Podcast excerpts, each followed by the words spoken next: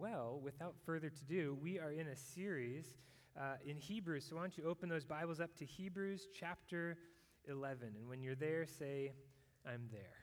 All right, Hebrews chapter 11. Turn or tap, whatever your preference. Two of you, good.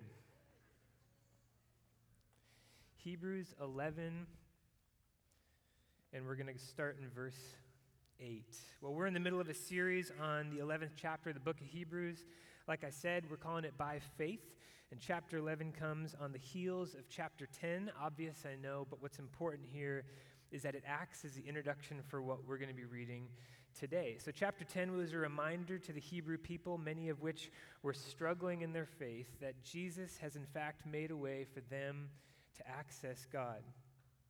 And given the persecution of these people at that time, that this was written, the author encourages them that listening to and obeying God has been in the past and will be in the future the best way to live. So, in other words, the author of Hebrew is saying, keep going. So, the 11th chapter is the author's Hall of Fame, or more literally, Hall of Faith, or heroes of the historic faith in Yahweh, the Creator God, who we now know through Jesus. And in studying the idea of faith, we've come to recognize two foundational truths. They're up on the screens and probably in some of your notebooks. Uh, and they go like this The first one is faith is relational. Faith is tied to a person, it's not tied to a concept. It's not vague out there, it's actually tied to the person of Jesus. And faith is the exchange when someone thinks something about someone and then acts accordingly because of it. So it's less about having faith in general and way more about who or what our faith is in or tied to. Faith is relational, it's tied to a person, not a concept. Secondly, faith is visual. It doesn't stay inside of us. Rather, faith shows up in the way that we live. Our actions matter. Chapter 11 is the writer's way of telling the reader to keep going, to don't stop. I guess it'd more be like to don't stop. Don't stop. It's like their way of saying don't stop. So be encouraged, be spurred on to live the Jesus way. It really is the best, most fulfilling way to live because Jesus is everything that your soul longs for. And so faith is visual, it doesn't stay inside of us. Rather, faith shows up in the way we live. So, with that said, let's read the, te- the text for today. Again, Hebrews 8, uh, Hebrews 11, starting in verse 8. It's a bit of a long one. Here we go.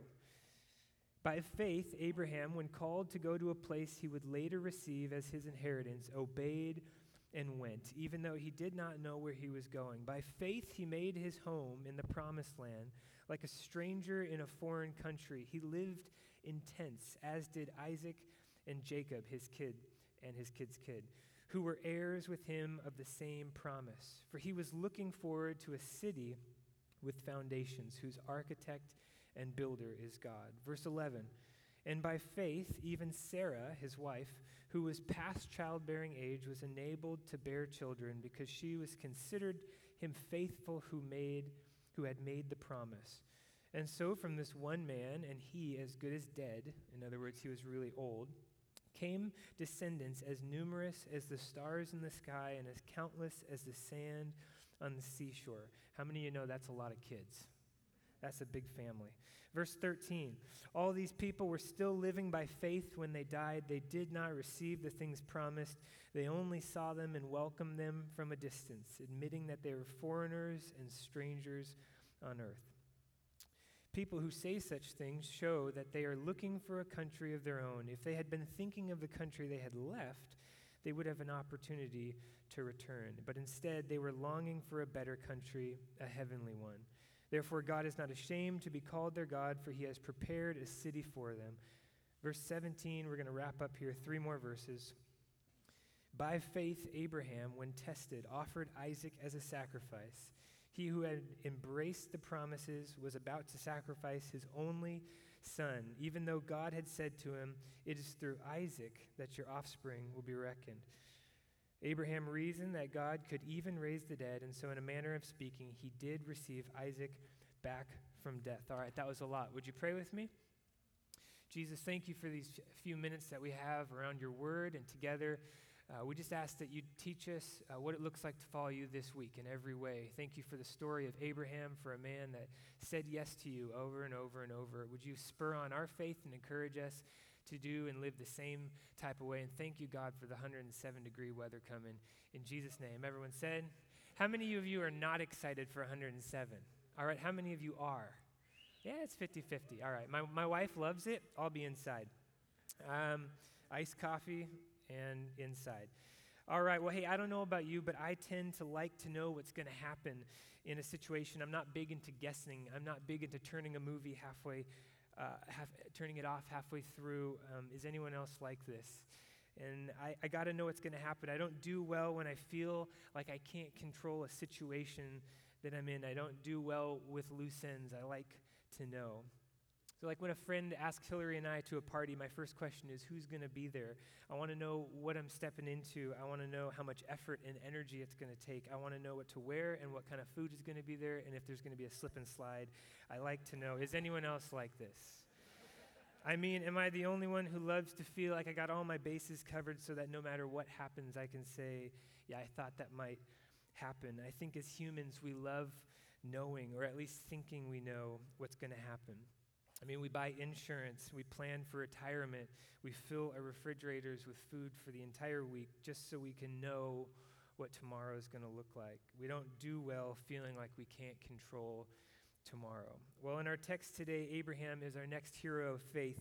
And we met Abraham in Genesis chapter 11 near the front of our Bibles. From the start, we've seen that he's a fairly regular guy. He's got two brothers, he's got a wife, a nephew, and a couple donkeys which I don't have a donkey, so I guess it doesn't make you a regular person, but he had some donkeys. But we're given more than just facts about his life. We're given a 12 chapter window into his active 24 7 back and forth relationship with God. And I think that's exactly what the writers of Genesis and Hebrews wants us to see about Abraham his obedience to God, even when God leads him into places where he had no way of knowing what was going to happen next. Abraham's response towards God identifies his faith.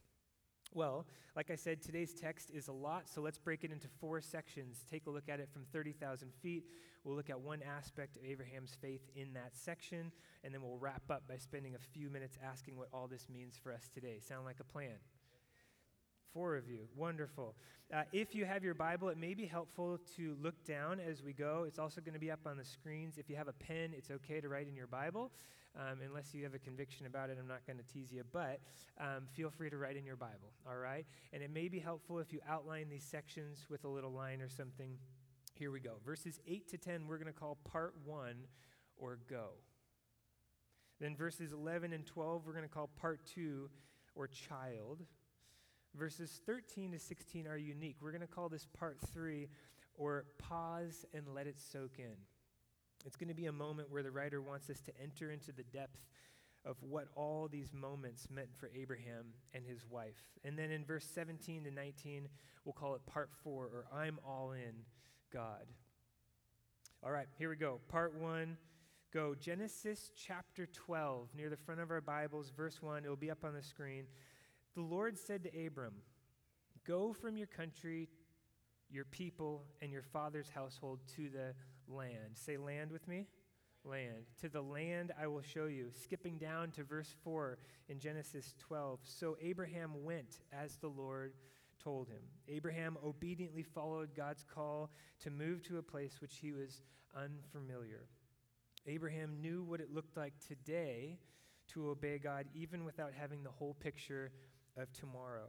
And so the writer of Hebrews cheers on and highlights Abraham's faith in God in this way. Thus, part one, go. Now, between part one and part two, Abraham finds himself in some rather difficult situations. For one, he ends up living in the desert. 107 every day. Uh, he survives a famine. There's danger in Egypt because his wife is so pretty. Hello. Um, you can read the story in Genesis chapter 12 he has business conflicts with his nephew, and then this same nephew gets taken by four kings' armies, so Abram goes after them to get his nephew. And on top of all that chaos, there's decades of the emotional turmoil of his wife not being able to conceive. And what's even more difficult is that God told him that he'd have an offspring to give the land to in Genesis 12, verse 7, aka that he'd have a son. And so from the outside, it looks like Abraham obeyed God and things only got worse. This seems like it would be a great time to not keep trusting God. But he does. And I wonder if it's because Abraham had the wisdom to know the difference between obedience and expectation. Um, a few years ago, I was sitting at our kitchen table and I was reading and I had my notebook open and I felt um, like God said, go outside. There's going to be a guy on a bicycle. His name's going to be, I'm going to change his name just because, but his name's going to be John, and I want you to ask about his grandma. Now, this is a fairly odd one to come to mind. And so I said, okay, if this is you, God, you know, d- you got to show me here. Otherwise, this is just a, a random thought from a movie or something I've been watching lately, whatever. But it wouldn't go away. And so I, I sat, I continued to read, and I just I became like kind of a wrestling match. Like, okay, if this is actually you, then I better obey. And if it's not, I'll go out. It won't happen. I won't tell any about it. It's fine. So I go out, I stand on my porch. We live on Lombard in Beaverton, so it's kind of a busy road, not crazy busy, but bikers don't stop on Lombard. And so, sure enough, a bicyclist comes and stops in front of our house. Now, this was one of their, those, oh my gosh, there is a God moment, you know? And so uh, my faith began to rise, so I stepped off our porch and I walked over and I said, um, I kind of approached him uh, and I said, Hey, is, your name John? Um, and he said, No. And in something inside me sank. And my faith kind of like squished or morphed or got weird or something, however you want to explain it. And I said, okay, sorry, yeah, you just looked like someone I recognized. And I walked back in and I was like, God, what the heck was that? You told me to go out, that this guy's name would be John, and to ask about his grandma. And I'm expecting this thing where, oh yeah, my grandma, oh my gosh, I'm expecting him to just bawl, oh yeah, let me pray for you, you know. And very, very clearly, the Spirit of the Lord said, Nate, I told you what to do, not what would happen. Do you see the difference? And in that moment, I don't think I'll ever forget that. I think it's like Abraham we have expectations that we can hold on to, but those are very different than just obeying. And Abraham had the wisdom to know the difference between obeying God and his ex- expectations of what should happen if he did. And because of this, he continued having faith in God even when things got difficult. He continued to trust God. So it may be helpful, though, to point out that he didn't always trust God perfectly. He didn't always get stuff right. Abraham was human just like you and me. In fact, if you read his story found in Genesis, you'll see plenty of moments where he totally fails. So, as much as this story is about Abraham, it's also about a patient God who continually helps his kids back to their feet, who, who keeps inviting them into moments and opportunities to trust him. And if God is the same yesterday, today, and tomorrow, then this is as true for us as it is for Abraham. And when God told Abraham to go, it was because he was taking him somewhere. It's the day by day and moment by moment kind of faith that allowed Abraham to receive everything God had for him.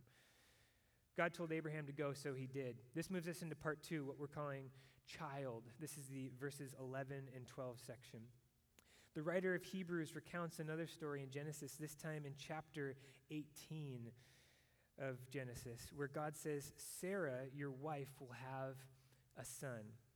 And then a few pages to the right, which happens to be about a year later, it says this, continuing Now the Lord was gracious to Sarah as he had said, and the Lord did for Sarah what he had promised. Sarah became pregnant and bore a son to Abraham in his old age, at the very time God had promised him. Abraham gave the name Isaac to the son Sarah bore him. So again, the, he, the author of Hebrews cheers on Abraham and Sarah for choosing to put their faith in the specific word that God had given to them, pulling us into that same story, reminding us that we too can choose to be a people who put our faith in God. From here, we shift into a different focus in the writing. Part three. We'll call this pause and let it soak in. In Jewish writing, especially in the Psalms, they would often call this practice Selah. Say it with me. Selah. That was just me. Say it with me. Selah. Good. Selah. You'll see it as you turn through the Psalms here and there. It's a moment to slow the reading and think and meditate and contemplate on the meaning of what the reader is reading. to allow it to move from head to heart. It's as if the author of Hebrews is adding something for us within Abraham's list to notice a break in the format. Verse 13 said this All these people were still living by faith when they died. They did not receive the things promised, they only saw them and welcomed them from a distance. So, why this side note? Why this break in the format? Well, basically, it's saying that God promised Abraham something bigger than just something he'd see in his own life. Or, in other words, Abraham didn't get to fully enjoy the promise that God gave him, his kids would. And I think this quote by a guy named George Guthrie captures the heart of this pause and let it soak in moment that we see in this text really well. Mr. George says it this way They died in a state of trust, never having seen their descendants' reception of the land. Thus, the true object of their deepest desire was God Himself. Abraham was so focused on God and being in relationship with God that the outcomes of obedience were secondary. Let me say that one more time because this can be uh, one of those lies that we pick up and it shapes the way that we do life with God, and then we get all messed up and frustrated at God, yet God was never what we were intending in our mind for God to be. Abraham was so focused on God and being in relationship with God that the outcomes of obedience were secondary. And so we come to the fourth and final part of Abraham's hero of the faith story. We'll call this I'm All In God. The, off, the author of Hebrews is absolutely brilliant, starting with God's call to go to a land I will show you, then God's promise of a, of a son to pass that land on to, and then the emotional uh, recognition that Abraham wouldn't even get to fully enjoy the land, rather, his son would. And then out of left field, God seemingly tells Abraham to let it all go sacrifice the son. Here's the land. Or he says, Go to the land. He said, I'll give you a son. He has the son. And now he says, Give up the son.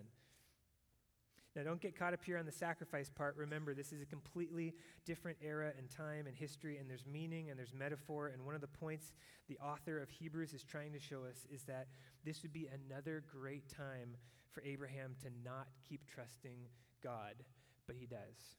Which begs the question how does Abraham continue to put his faith in God? How does he continue to live a life oriented around actively putting his faith behind what God is telling him to do? Because he does. In Genesis 22, Abraham obeys, he does the sacrifice thing.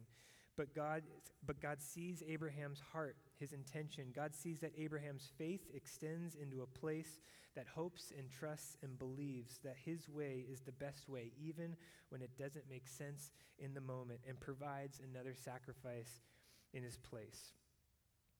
We came out of a series in Romans, tying this to Romans. Romans 4 and verse 13 up on the screen, it says this It was not through the law, it wasn't through doing everything perfectly, that Abraham and his offspring received the promise that he would be heir of the world, of all these people but through the righteousness that comes by faith. In theology, we call this Abrahamic righteousness. Gary Breshears is a friend and a professor of theology at Western Seminary here in Portland, Oregon, and he says it this way. This is how he explains Abrahamic righteousness, the key to accessing what God has for Abraham. Four different pieces. Loyalty to the Lord.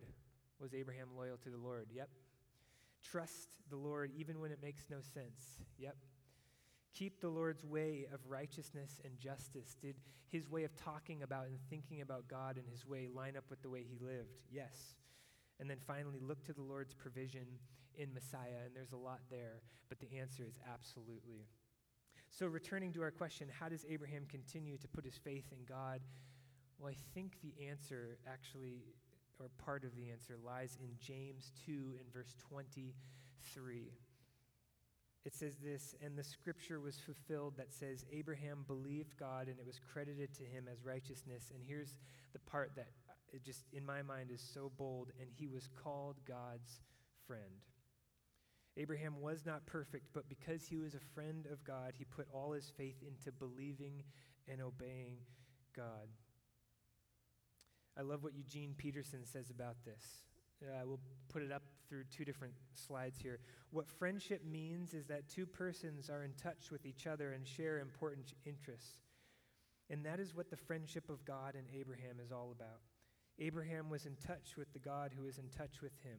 Here's my favorite line He accepted God's concern for him as the reality of his life, and he returned it by making God the center of his life.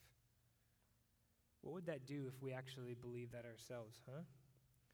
He, he obeyed, he journeyed, he prayed, he believed, and he built altars. He did none of this perfectly, but perfect is not a word we use to describe friendship relationships. Perfect is a word that refers to inanimate things, a perfect circle, say, or a perfectly straight line. With persons, we talk of response, growth, listening, and acting. Abraham did all of that in relationship with God, whom he was convinced and determined to be a good friend toward him. So, what does all this mean for us today? Well, for starters, choosing to put our faith in God, like Abraham did over and over and over, means we say yes to God in our moments today, even though we can't see or control the outcome tomorrow. For Abraham, God promised him a son, yet it wasn't until years later that it actually happened. Just a note on that. Um, if you have a you know, these things that we're talking about were promises for Abraham and for Sarah. It's not something we just want to read into and receive for ourselves necessarily. They were specific. If God's promised you something, um, and I'm not going to try and sort out what all that means, and it hasn't come, I just want to encourage you right now to keep hoping for it and keep putting your faith in the friendship of Jesus and stay in that place. Jude says it um, really profoundly. He says, Keep yourself in the love of God, keep yourself reminded of the love of God.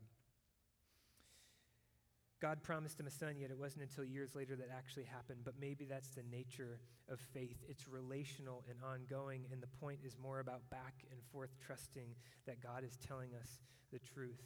For some of us today, that may begin with choosing to believe that Jesus is God.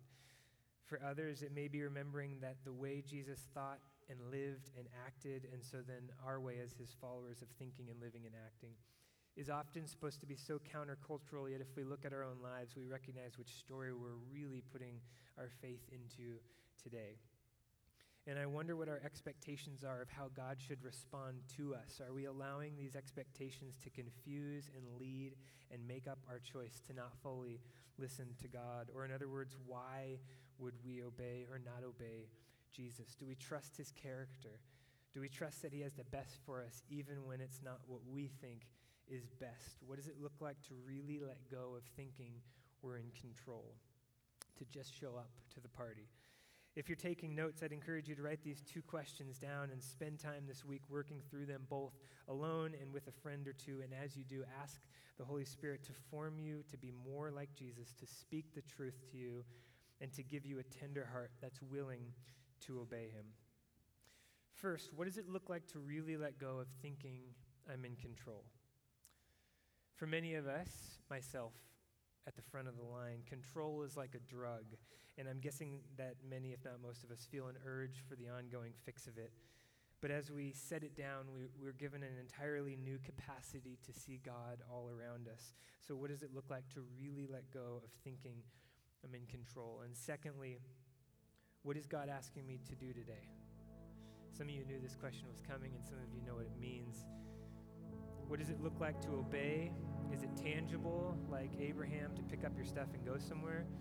Um, or is God speaking to you about getting rid of something, a computer, a movie, an album, a car? Or is it intangible, like a relationship? Do you need to forgive someone? Or is God telling you to go to someone or to let go of someone? Not in my notes, but I remember um, when Hillary and I were dating, we dated for three years, and we both sensed God saying no. And uh, she was way stronger than I was. I was just a mess, uh, you know.